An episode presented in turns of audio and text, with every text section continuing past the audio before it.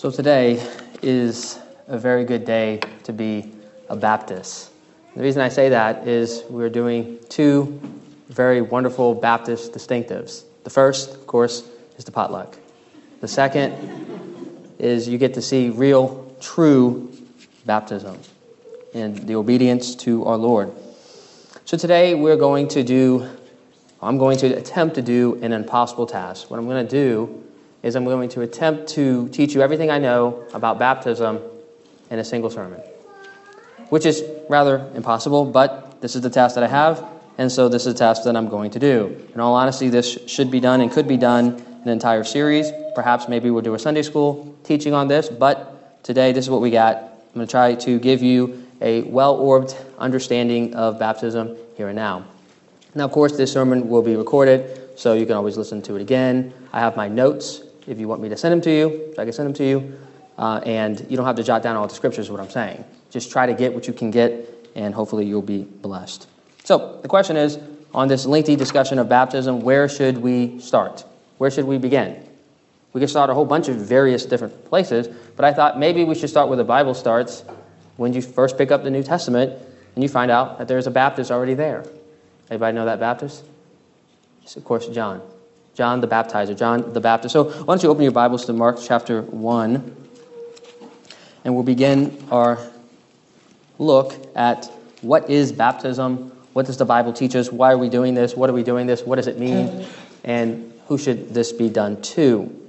So open up your Bible to Mark chapter 1. We're going to look at verse 4. Mark 1, verse 4, John came baptizing in the wilderness and preaching a baptism for repentance, for the remission of sins. Then all the land of Judea and all those in Jerusalem went out to him, and were all baptized by him in the Jordan River, confessing their sins. So we find out that there's a man named John. We're going to find out elsewhere in Matthew chapter 3 that he wears strange clothes and he eats strange things, and he is completely sold out, committed to God.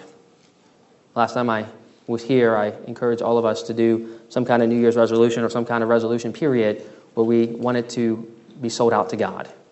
We're not satisfied with simply being Christian, but we wanted to be. If we weren't saved, we wanted to be saved. And if we were saved, we wanted to grow in our faith. And so that's John. John was not someone who was satisfied with just simply checking the block, saying the prayer, occasionally showing up to church. John wanted to be fully committed to Christ and to God in a world that was not fully committed to him. Did everybody see that? John didn't care about what other people were doing, but he wanted to be fully committed to God and to do what God told him to do. And so what did he do? He went out into the wilderness, into a place of hostility, into a place of death. And he went there to preach a message, and that message was a baptism of repentance. Now, it's kind of an ambiguous phrase, a baptism of repentance. But we see two things in there. He went out there to baptize, and he went out there to do something about repentance. And this repentance has something to do with remission of sins.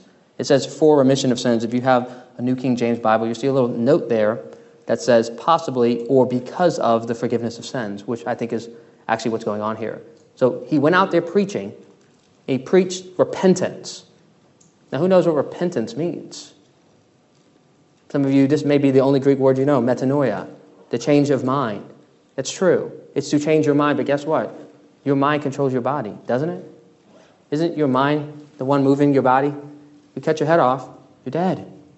The body's not moving anymore because your mind is controlling your body. So you have a change of mind, you have a change of action. Change of mind produces a change of action. Hopefully everybody sees that. So he went out there and he preached that you need to change your mind about God. You need to change your mind about your sin. And that resulted, after people did that, they were to be baptized because of the remission of sins. So there's some connection between repentance, baptism, and remission of sins. And we see in verse 5, that's exactly what happened. They went out to them, they confessed their sins, and then they were baptized. Now let's go over to Matthew chapter 3 to hear a little bit more. This is kind of a condensed version of John the Baptist's ministry. So we'll go to Matthew chapter 3 to get a fuller orbed understanding of what he was doing out there. Matthew chapter 3, verse 1. In those days, John the Baptist came preaching in the wilderness of Judea and saying, repent, for the kingdom of heaven is at hand. For this is he who was spoken of by the prophet Isaiah, saying, the voice of one crying in the wilderness, prepare the way of the Lord, make his paths straight.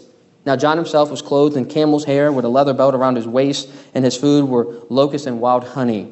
Then Jerusalem and all Judea and all the region around the Jordan went out to him and were baptized by him, confessing their sins. And when many of the Pharisees and the Sadducees coming to his baptism, he said to them, "Brood of vipers, who warned you to flee from the wrath to come? Therefore bear fruit and worthy of repentance. And do not think to yourselves that we have Abraham as our father. For I say to you that God is able to raise up from these stones children of Abraham. And now, even now, the axe is laid at the root of the trees. Therefore every tree that does not bear good fruit is thrown into the fire. I indeed baptize you with water for repentance.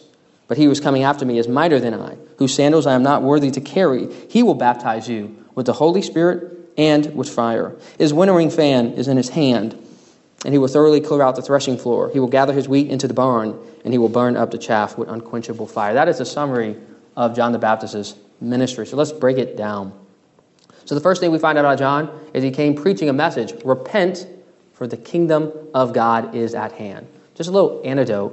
When I was on my journey to getting saved, I started reading through the Gospel of Matthew, and I got to this section, and I didn't really like this guy John too much. Because what's his message? Look at verse 1. Repent. Turn around. Stop sinning. Stop living that way. Repent, for God's kingdom is at hand. And I thought, man, this guy's grumpy. This is not the message I want to hear. Maybe Jesus has better news. Kept reading. You know what Jesus' message is? Repent, for the kingdom of God is at hand. That's how he begins his message. That's a summary of the message of the gospel. Repent. Turn around. Oftentimes when people start saying, what is the gospel? Some of you maybe have this off the hip. You got to start with the bad news. But that's what Jesus did. The bad news is repent. Because as you stand right now in your sins, you are not ready to meet God. And hopefully you see that connection. Look at verse 3. The summary of John's message was he was to be a one crying in the wilderness, prepare the way of the Lord, make his path straight. So how was John to prepare the way of the Lord? By preparing the people to meet the Lord. And how could they be prepared? Not in their natural sinful state, but by repenting, to turn from their sin, for God's kingdom, which represents God himself, is coming. And then, of course, we see, once again, John in verse 4, he is sold out to God. He wears camel's hair, leather belt. He doesn't care about what he looks like. He doesn't care about what he eats. He just eats what's there. He just wears what's available. And so all these people come out, they hear his message of repentance, and they respond. Hope you see that. They respond to his call. He told them to repent. They confess their sins. You see that? He says repent. They confess their sins. Not just their sin, but their sins. They go particular. They say, these are the things that I've done. These are the things that I've done out of evil. Many times people will say, we have all made mistakes. We've all done things that are wrong, right? Most of you say, I'm not perfect. We're all human. But that's not confessing your sins. That's confessing you're human. You need to confess your sins. These are the things that I've done that have offended God. Not just that you've made mistakes. This is one of the words I don't like. And in fact, if I see it in the child's book, I usually don't buy it. Because you've done more than made a mistake. You've offended a righteous God intentionally, breaking his laws. But the wage of sin is death. You deserve death. You deserve hell. You need to repent and to be prepared to meet the Lord. So that's what he did. And so these people responded, and they confessed their sins, and then he baptized them. You see the order? He first preached, then they heard, then they were convicted, then they confessed, then he baptized them. Now they're ready to meet the Lord. And then John goes off. There's some other people that come to him. These are people who hear. They're the Pharisees and the Sadducees, but he doesn't baptize them. Why? He says in verse 7, you are a brood of vipers. You are a bunch of snakes. How politically correct is that? A bunch of so-called seekers. He said, you are a bunch of snakes. You don't deserve to be baptized. I will not baptize you. Why? Because you just want to check the block. You don't want to actually repent. He says, bear fruit and worthy of repentance. Actually be repentant people. Don't just mark the block. Don't just say what you think needs to be said, but actually live it.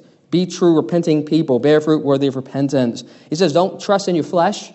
Don't trust in who your mom and your dad is. Don't trust in the fact that you're from the South. Don't trust the fact that your parents are Christian, your grandparents are Christian, somebody in your family is a minister, none of that matters. But what matters is that you repent. And he goes on to tell them that every tree that does not bear good fruit is cut down and thrown into the fire. There's a saying that says the proof is in the pudding.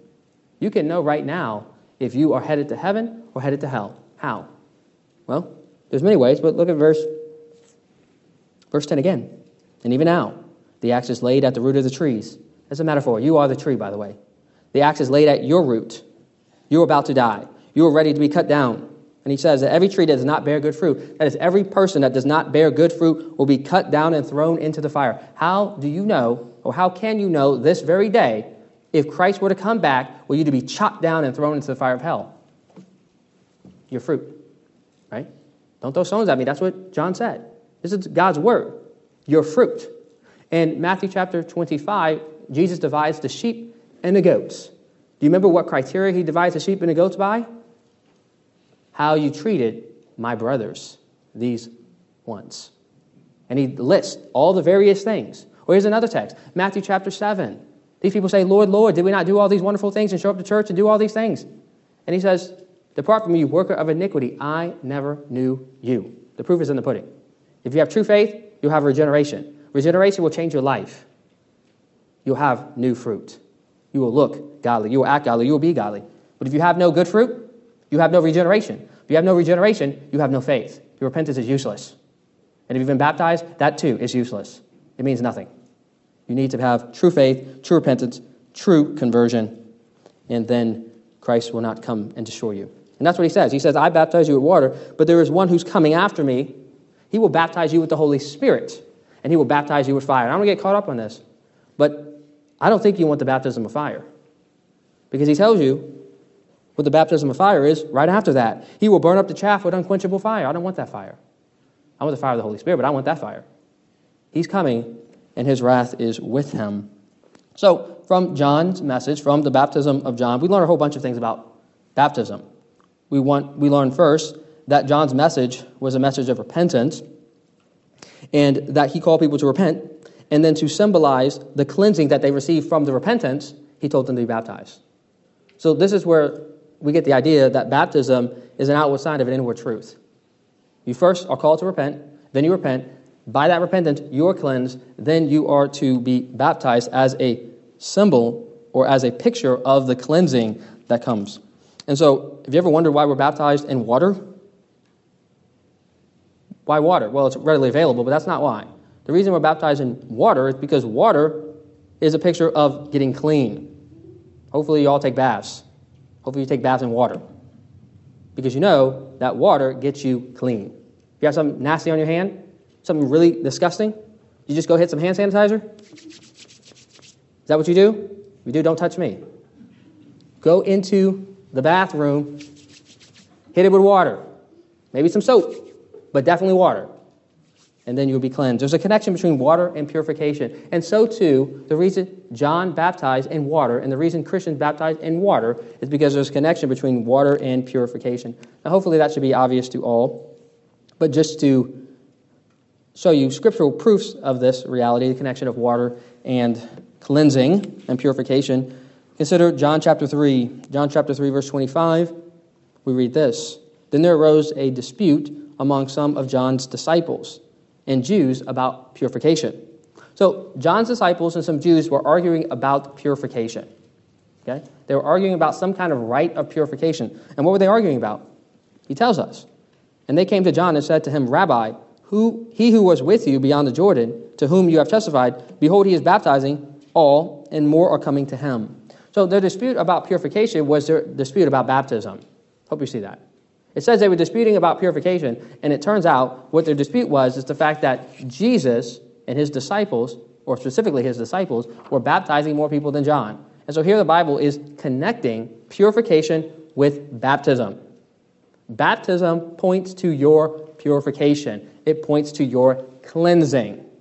So when we go to baptize today and you see somebody going into the water, you should be thinking, this symbolizes what? Anybody awake out there? This symbolizes what? Cleansing. This symbolizes being washed, to be made new. And we see this picture also in Ephesians chapter 5, Ephesians 5:25. Husbands, love your wives, just as Christ loved the church, and he gave himself for her, that he might sanctify her and cleanse her with the washing of water by the word, that he might present her to himself a glorious church, not having spot or wrinkle or any such thing, but that she should be holy and without blemish before him.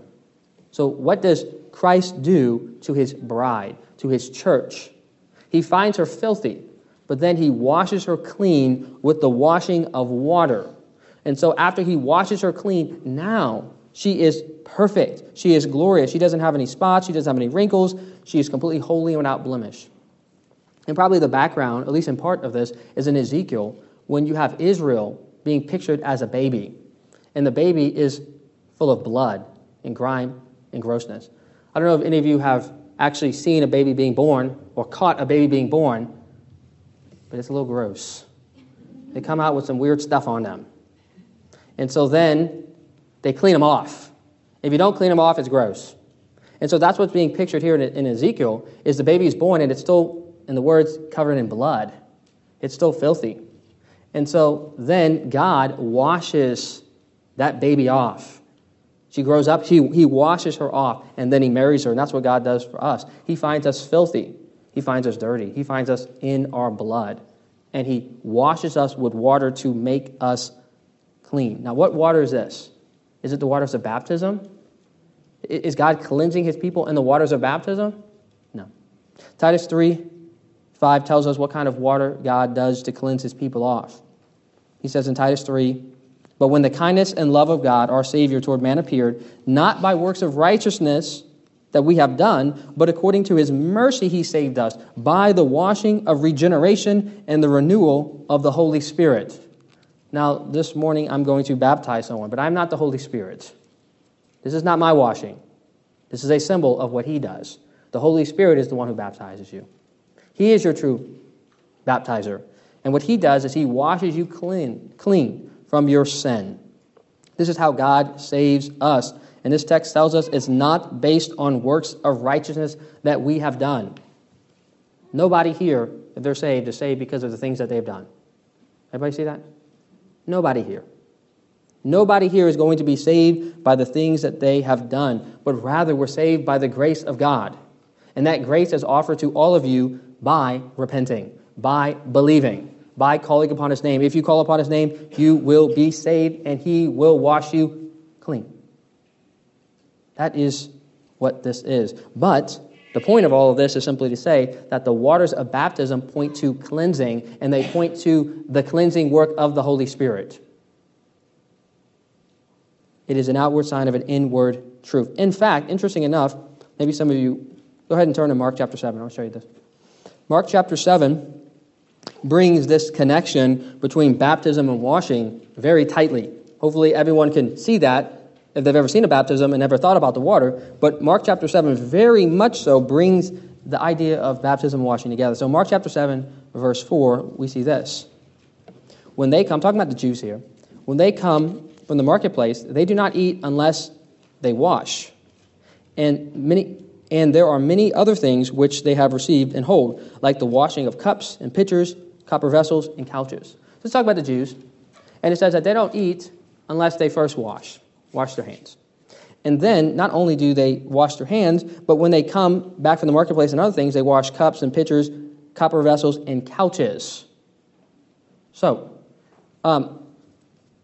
they're cleansing all the things that they eat on, all the things that people could possibly sit on. Okay? But did you know that the word here, in Young's literal translation, the actual Greek word is baptism? They baptize themselves, and they baptize their cups, their pots, their brazen vessels, and their couches.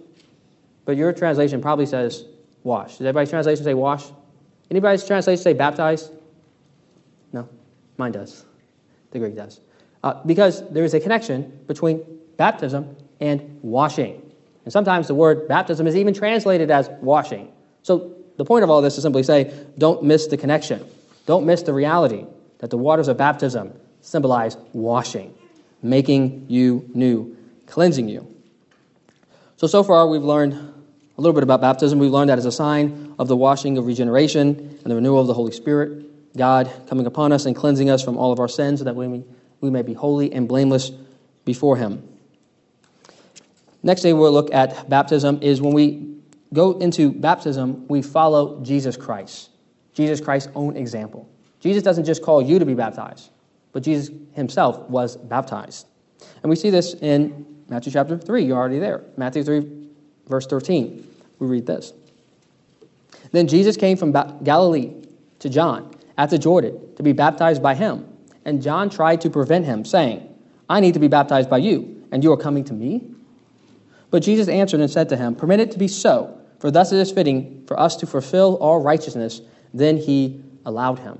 So John was out there, remember, he was out there calling people to repent, to symbolize their repentance and the cleansing they received from their repentance by being baptized. And then something very surprising happens. Jesus, the Son of God, the blameless lamb who never sinned ever in his entire life, comes to John to be baptized. Now that's kind of surprising, right? Because he's calling people to repent. He's saying you need to repent for your sins. You need to confess your sins. But Jesus didn't have any sins, and he didn't need to confess any sins, and yet Jesus was still baptized by John. It's surprising. And John himself was surprised. He said, no, this is not right. This is not kosher. This is not good. I can't do this. You need to baptize me. I can't baptize you. I can't call you to repent. You have to call me to repent.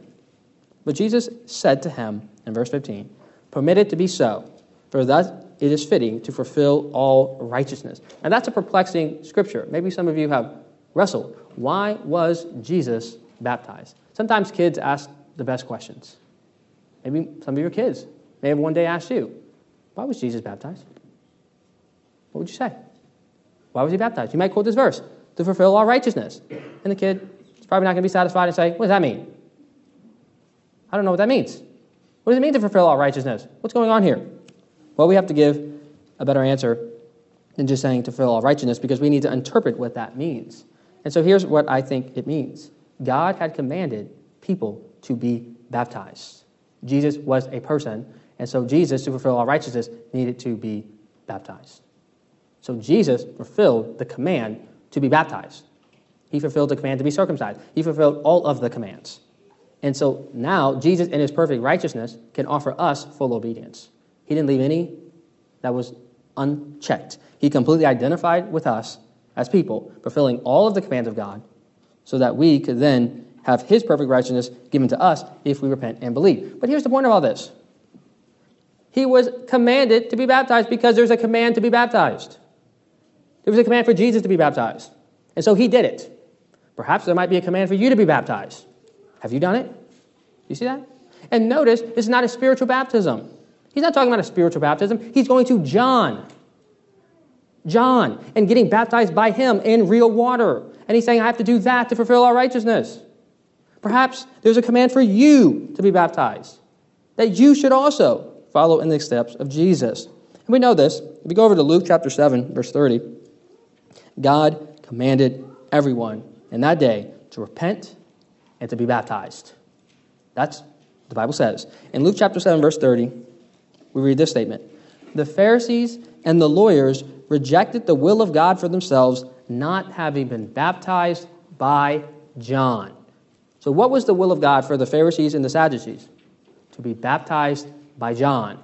John called everyone, everywhere, to repent of their sins and to symbolize that repentance by being baptized.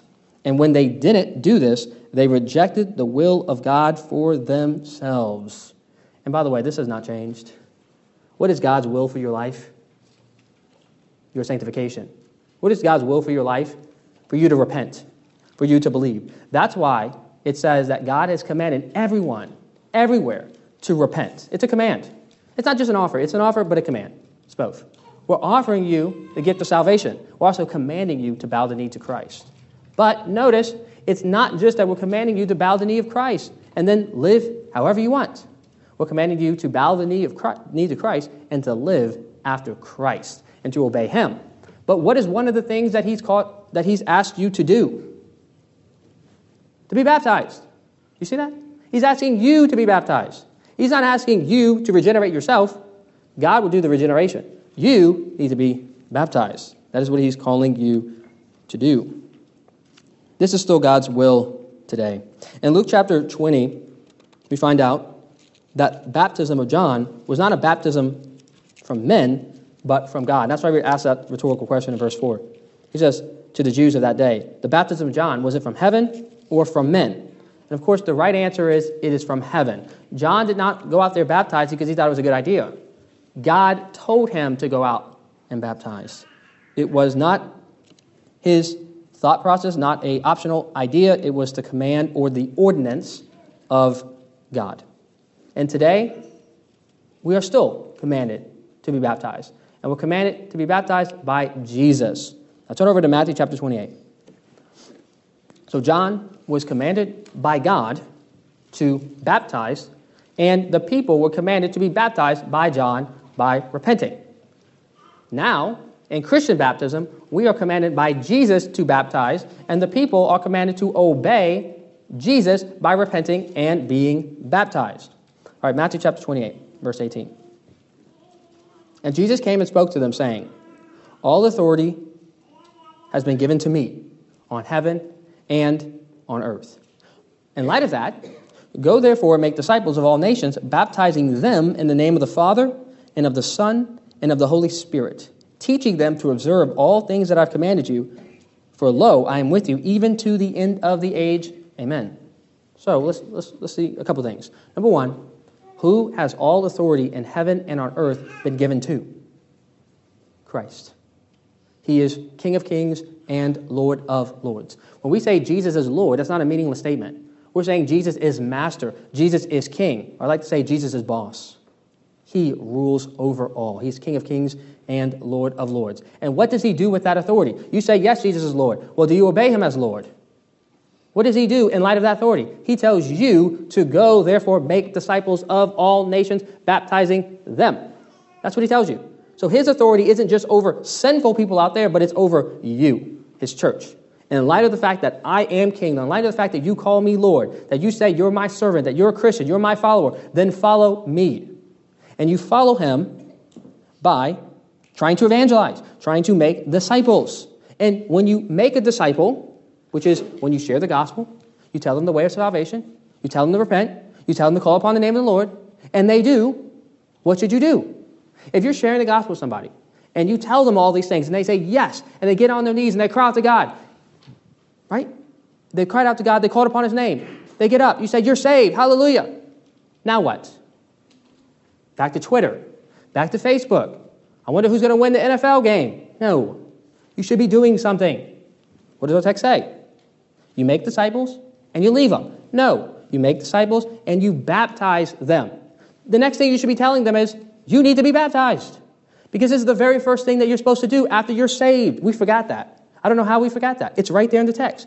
You are to make a disciple and you are to tell them you need to be baptized. It's not an optional thing. It's not something that you can do later on. Put this off 6 months. Put this off 2 years. Maybe figure it out. Maybe call grandma. No, you are to baptize the disciples that you make. Then in verse 20, after they're baptized, what are you supposed to do? Teach them all things that I have commanded. That is full orb discipleship. Make a disciple, baptize a disciple, teach that disciple. And for those who wonder if this is just a command to the apostles, look at the very last phrase in verse 20. For I am with you always, even to the end of the age. Did the disciples live to the end of the age? No, they didn't. The reason Jesus is saying this is, I, the one who commands you, am going to be with you always to fulfill this command. The command was to make disciples. That hasn't changed. The command was to teach the disciples. That hasn't changed. The command was to baptize the disciples. That has not changed. Christ is still with us. We're still to do all three things. Make a disciple, baptize a disciple, and teach them to observe all that I've commanded you. Now, if there's any question, if this is the right interpretation of this passage, all we have to do is ask, who were the original audience? The apostles, the disciples, and how did they obey this command? Does that make sense? If we can find out who originally heard this command and see how they applied this command, then we can figure out why we're supposed to apply the command. Hopefully that makes sense. So turn over to Acts chapter 2, and we're going to see how the early church who heard the Great Commission fulfilled the Great Commission and how they applied the principle of making a disciple, baptizing a disciple, and to command to teach those disciples. So Acts chapter 2, verse 38. We read this. Then Peter said to them, Repent. Hey, do you see this word showing up a lot in the sermon? Repent. Why is it showing up so often? Because you need to repent. Don't forget that. Repent, and let every one of you be baptized in the name of Jesus Christ for the remission of sins, and you shall receive the gift of the Holy Spirit. Now jump down to verse 40. And with many other words, he testified and exhorted them, saying, be saved from this perverse generation. Then those who gladly received his word were baptized, and that day there were 3,000 souls added to them. So what's his message? Repent. Repent and to be baptized. I think what it says for the remission of sins, it means the same thing it meant when it was saying, when John said he has a baptism for repentance or for the remission of sins. In other words, because you have your sins remitted, because you have been cleansed, then be baptized. So the question is this: do you think your sins are remitted? Do you say, Jesus, my Savior, I repented of my sins, I've been cleansed, I've been washed? Then if that's true of you, you should be baptized. You can't hold to one commandment, not the other. Repent, okay, I need to do that. For the remission of sins, I need to do that. Be baptized, optional. It doesn't work that way. The same person who said repent is the same person who said, and be baptized. Then in verse 40, he continues to exhort them, tell them to repent, telling them to be baptized. He tells them, be saved from this perverse generation. Some of you say, I'm not a bad person because you're better than the perverse generation. Congratulations. You're better than a bunch of perverts. That means nothing. I remember when I got expelled from middle school, I went to an alternative school. And when the alternative school, there was really bad people there. See, I was bad in a regular school, but these guys were really bad. I remember being in 6th, 7th grade, they're talking about opioids and all this other stuff. I learned a lot about drugs in that alternative school, and I was better than them. Congratulations, you're better than the worst people. It doesn't make a difference. It's not a good thing. You live in a perverse generation. You need to be part of the righteous generation, be part of the saints. It's not good enough to be better than your neighbor. You have to have perfect righteousness, which you cannot have, and you can only get it through Christ and repenting.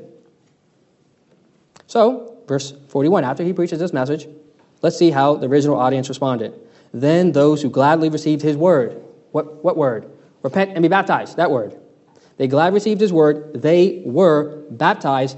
And that day, about 3,000 souls were added to them. Not 6 months later, not 6 years later, not when they can invite all their friends and their family to show up. It was that day that they received his word that they were baptized and added to them. Who's to them? To the church. This is the order. You hear, you repent, you're baptized, then you're incorporated into the church. Then, look at verse 42. Then we see they continued, these are the people that were baptized, that were added to the church. They continued steadfast in the apostles' doctrine and fellowship and the breaking of bread and in prayers. This is the all things I've commanded you part. Everybody see that? We can all see the order. He made the disciples. In that day, he baptized the disciples, and afterwards, they continued to remain in the church where they were in the fellowship, in the teaching, in the breaking of bread, and in the prayers of the church. This is the biblical pattern. This is what needs to be done. So, we should make disciples, we should baptize them, we should bring them to the church, and then we should teach them all things that Jesus Christ has done.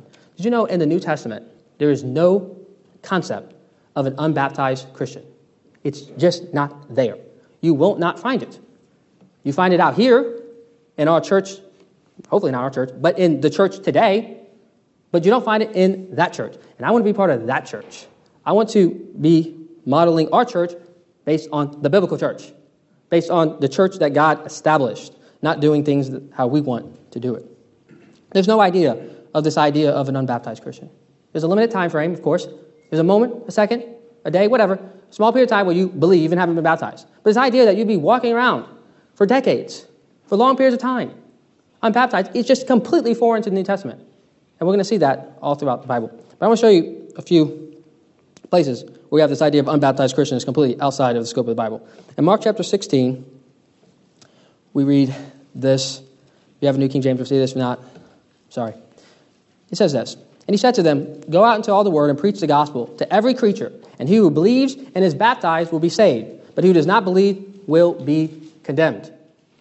There's no idea of a non-baptized Christian. He who believes and is baptized will be saved. Who does not believe will not be condemned. It doesn't say who not believe and not baptized, because there's no idea. The idea that someone would believe and not be baptized is completely foreign. It just goes together. Who believes and is baptized, it goes together. This is what people did. In fact, people still do this today.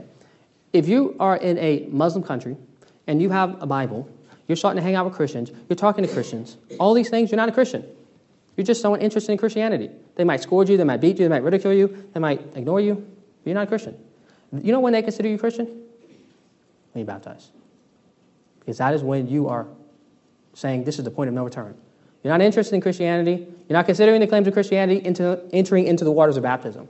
It's a public proclamation to everyone, I am united to Christ. They know it. How come we don't? Isn't that crazy? How in the world could a Muslim have better theology than we do? That's awful. How do they know this, but we don't? Elsewhere in the Bible, we see this. Acts chapter 22, should I say. This is the testimony of Paul getting saved. This is Paul's testimony. After he heard the gospel, Ananias preached it to him. Jesus preached it to him. He now has the scales on his eyes fallen off. He's seen the beauty of Christ. He realizes he's forgiven. This is what Ananias says to him. This may sound very strange to your ears because we have our own form of Christianity sometimes instead of a biblical Christianity. Ananias says this to him. Why are you waiting? Arise and be baptized and wash away your sins by calling upon his name. Now don't confuse it. It's not baptism that washes away your sins. It's calling upon your name. Calling upon the name of the Lord. Wash away your sins by calling upon the name of the Lord. But he does tell him, arise and to be baptized. It's all there. All there, immediately. Right when somebody's getting converted. He tells them, call upon the name of the Lord for the remission of your sins. And arise and be baptized right now. And that's exactly what he did. He arose and he was baptized that day. See the concept? Make a disciple. Call him to be baptized. Teach a disciple. Same thing we have here. And you can see this same pattern all throughout the New Testament. You see it with Lydia. Paul preached the gospel to Lydia. She believed. There was water there. Boom. They were baptized. The Philippian jailer. You remember that story? He's about to kill himself. He preaches the gospel to him. At midnight, what happens? He believes. He then takes him to be baptized right there. Boom. He's baptized. Then he enters the church. We see this with the Ethiopian eunuch, Philip. He's called to go out in the middle of the desert. He doesn't know why. He just obeys. One of God's elect out there, somebody who believes out there. He goes out there. He finds the Ethiopian eunuch reading the gospel. He preaches the gospel. The Ethiopian eunuch says, what prevents me from being baptized? He says, do you believe in God? Do you believe the message I told you? Do you believe in Christ? He said, yes. What prevents you? Nothing. Boom. He baptized them. You see that? It's all throughout the New Testament. Philip does the same thing to the Samaritans. He preaches the gospel. They repent. They believe. They are baptized. They're added to the church. And this is what we should do. This is the testimony of the Scriptures. You believe, you make a disciple, you're baptized, you enter the church, and you are commanded to follow after all things after Jesus. Here's what Cyril of Jerusalem said. Now, this is not Scripture. I'm going to the early church. This is the 5th century. But Cyril of Jerusalem said this, and I thought it was amazing. He says this. Jesus sanctified baptism by himself being baptized. Jesus sanctified baptism by himself being baptized. If the Son of God was baptized, what godly man is he that despises baptism? You see what he's saying? If Jesus was willing to be baptized, what makes you think he doesn't expect you to be baptized? And how in the world could you possibly be a godly person and say, I refuse to be baptized? Jesus didn't need to be baptized at all. But he said, in my association with you, sinful people, I'll be baptized to fulfill God's command. Then he tells you to be baptized. You say, I don't care. I don't want to. I'm not interested. It's shocking. It's unbelievable. The Westminster Confession of Faith says this about baptism. It says some good things about baptism, some not so good things. This is a good part. It says this. Although it be a great sin to treat with contempt or neglect this ordinance of baptism, yet grace and salvation are not so inseparably annexed onto it as that no person can be regenerated or saved without it, or that all are baptized are undoubtedly regenerated. Let me explain what it's saying. He's saying this. Just because you hit the waters doesn't mean you're necessarily regenerated. There were false people in the early church and false people today who have been baptized and not regenerated. So don't confuse being baptized with regeneration. Regeneration happens immediately upon belief. If you believe, you are certainly be regenerated. And John, it says all who believe are children of God. So you can know if you believe, you are a child of God. You don't have to wait for baptism. You're already a child of God. You've already been regenerated. So don't get that confused. It's also saying that it's not saying that you can't be regenerated without being baptized. So it's clearing those two errors. Just because you're Baptized doesn't mean you're regenerated. Just because you're not baptized doesn't mean you're not regenerated. Okay? So it clears that away. It says, although that's true, it is still a great sin to treat with contempt or neglect this ordinance. Despite it not being the actual act that regenerates you, it's still a great sin to neglect this ordinance. And where did they get this from? Well, the proof text that they cite this is Luke chapter 7, verse 30, which we already looked at, which was the Pharisees and the Sadducees refusing to be baptized. But they also quote Exodus 4, second book of the Bible. Turn on there real quick. Exodus 4, verse 24. Maybe some of you remember this story. Maybe some of you forgot the story. It's kind of interesting. This is the story of Moses. Moses, of course, you remember he was drawn. That's why he's called Moses. He was drawn up by the princess. He was raised for 40 years in the prince's house. Then eventually he kills a Egyptian. Then he runs off into the wilderness. Now God has met him in the burning bush. He's calling him back to Egypt. He's commissioned him as his prophet. So that's where we are in Moses' story. Moses is heading back because God has commissioned him to be a prophet, and he's going to be used by God to save the Israelites from Egyptian bondage. So he's walking back after God has told him. Here we pick up the story, chapter 4, verse 24. And it came to pass on the way that the Lord met Moses and sought to kill him. Do you remember this part of the story? Maybe that's not the part in the little kid's Bible. He's traveling back to obey God, to get the Israelites out of Egypt, and God is trying to kill him. What in the world is going on here? Why would God try to kill Moses? What awful thing must have Moses have done? Maybe he's trying to kill him because he killed the Egyptian. Right? No. Look what awful thing Moses had done. Then Zipporah took a sharp stone and cut off the foreskin of her son, and she cast it at Moses' feet. Now that's pretty gross. It's pretty nasty. But she grabs this foreskin, throws it at his feet, and says, "Surely you are a husband of blood to me. So he," that's God, "let him go." And so she said, "You are a husband of blood because of the circumcision." You see, what did Moses fail to do? Somebody say it. She failed to circumcise. Why? Probably Zipporah. She was tough. She didn't want that to happen. Moses listened to his wife instead of listening to God. And God decided he was going to kill Moses over this.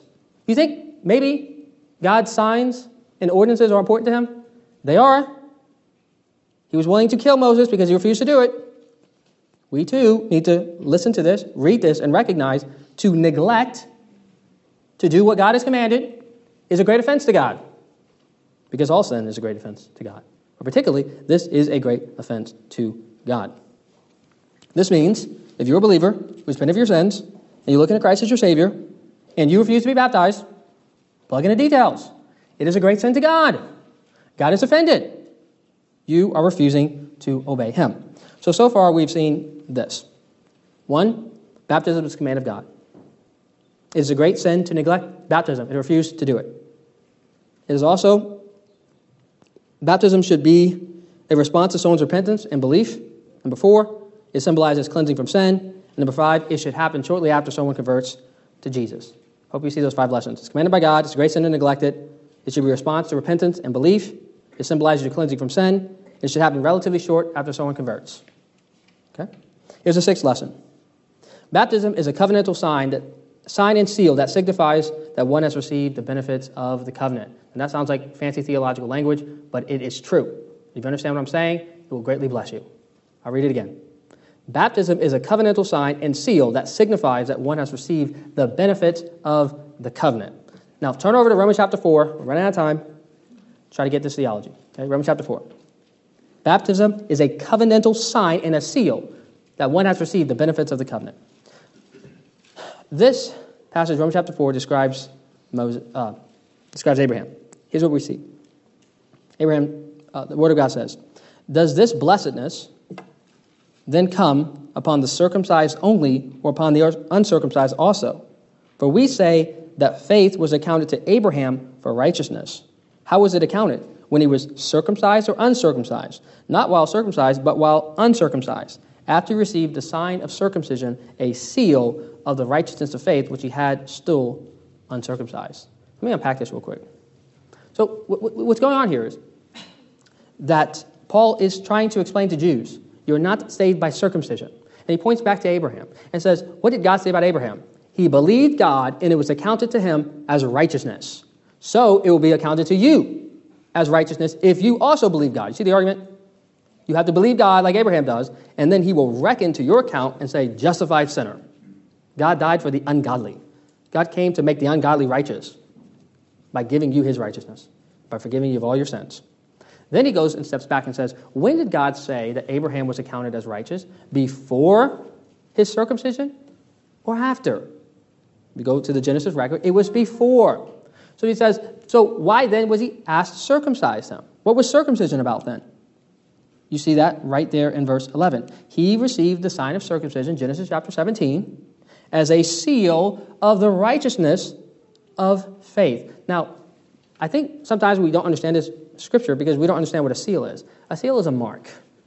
A seal is a mark of identification saying that this belongs to somebody or this is being a signature, basically. It's a mark. So he received circumcision, the sign of circumcision, sealed or marked something. Namely, it marked the righteousness that he had by faith. God said you're righteous. Then later on, he gave him a sign or a seal to indicate that he was right with God. Namely, circumcision, which was the sign of the covenant. So now Abraham could look at this sign or this mark and say, I know I'm actually part of the people of God. Because God not only said it, but I can look down and see that I have the sign or the mark of the covenant. Everybody see that?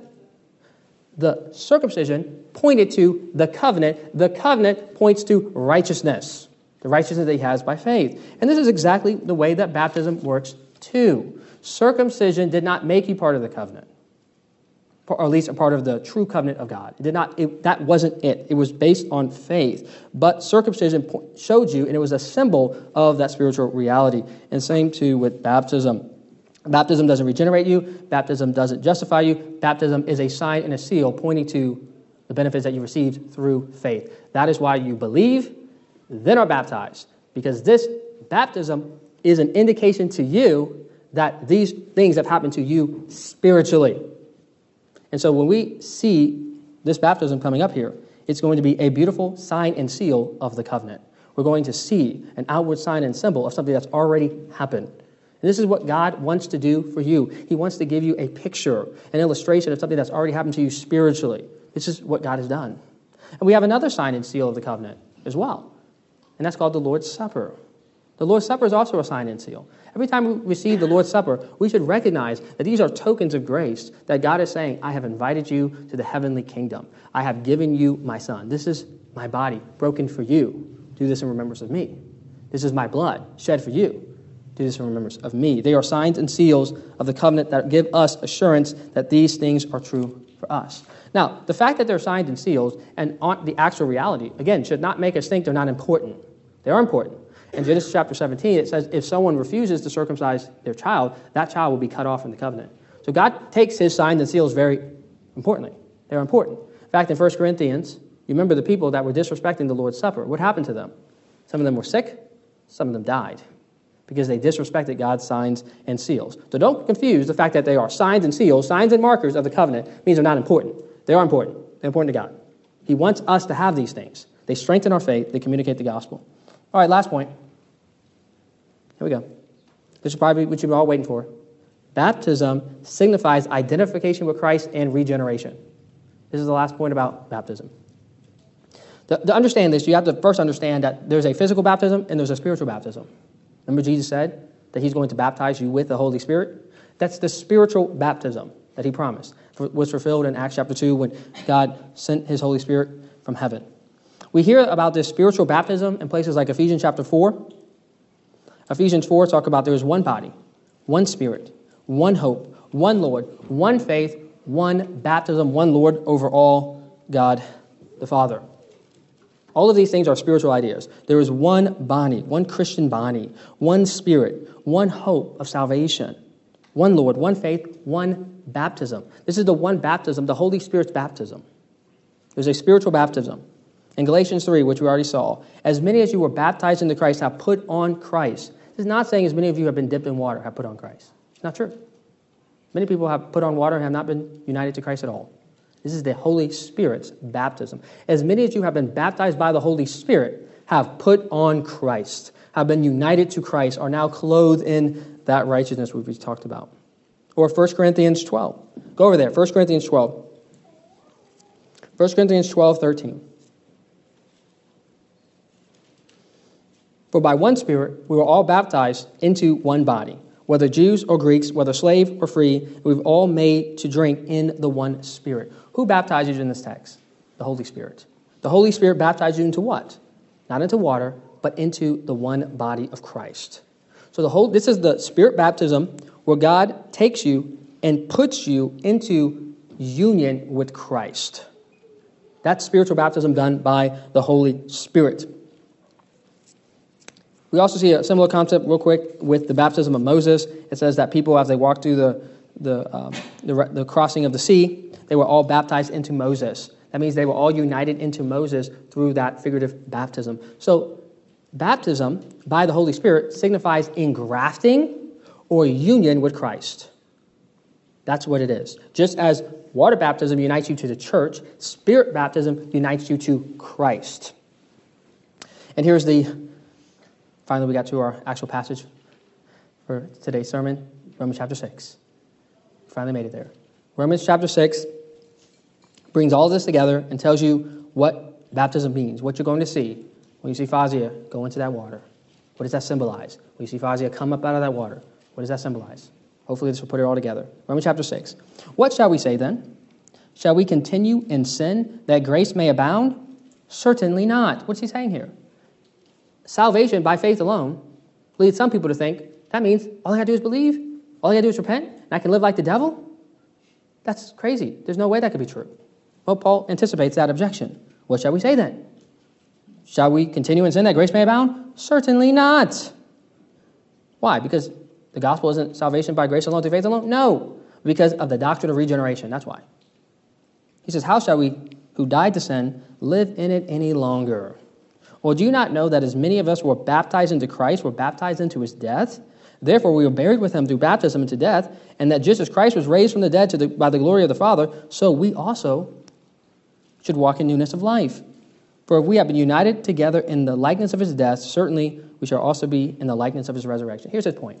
The reason that we can be saved by grace alone, through faith alone, but not live like the devil, is because when we believe, we become children of God.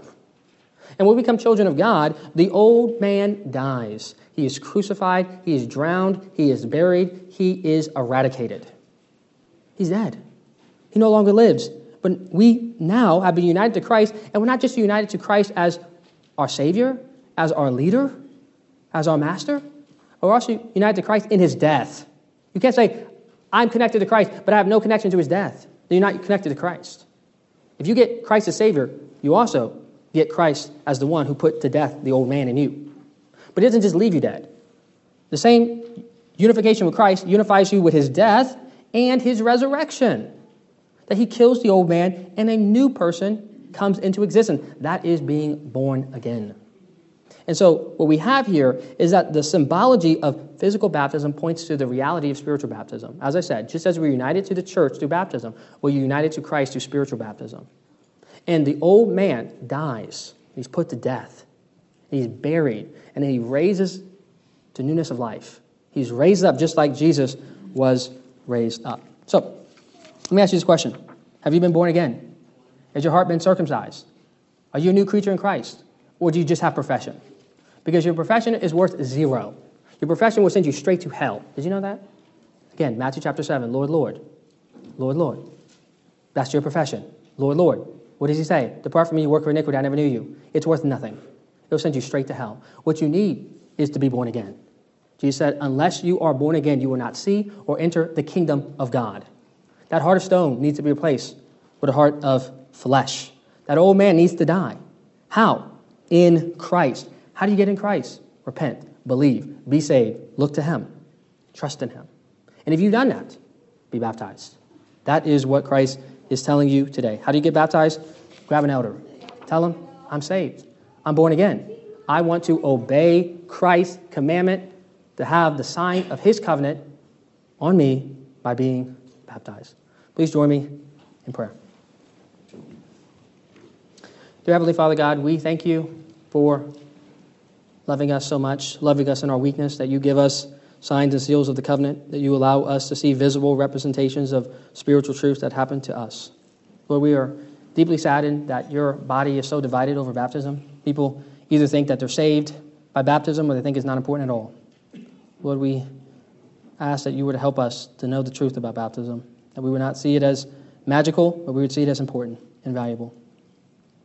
Lord, I pray that if there be anyone here today that knows that they just have profession, they're not a new creature, they've never been born again, all of that sounds like wishful thinking.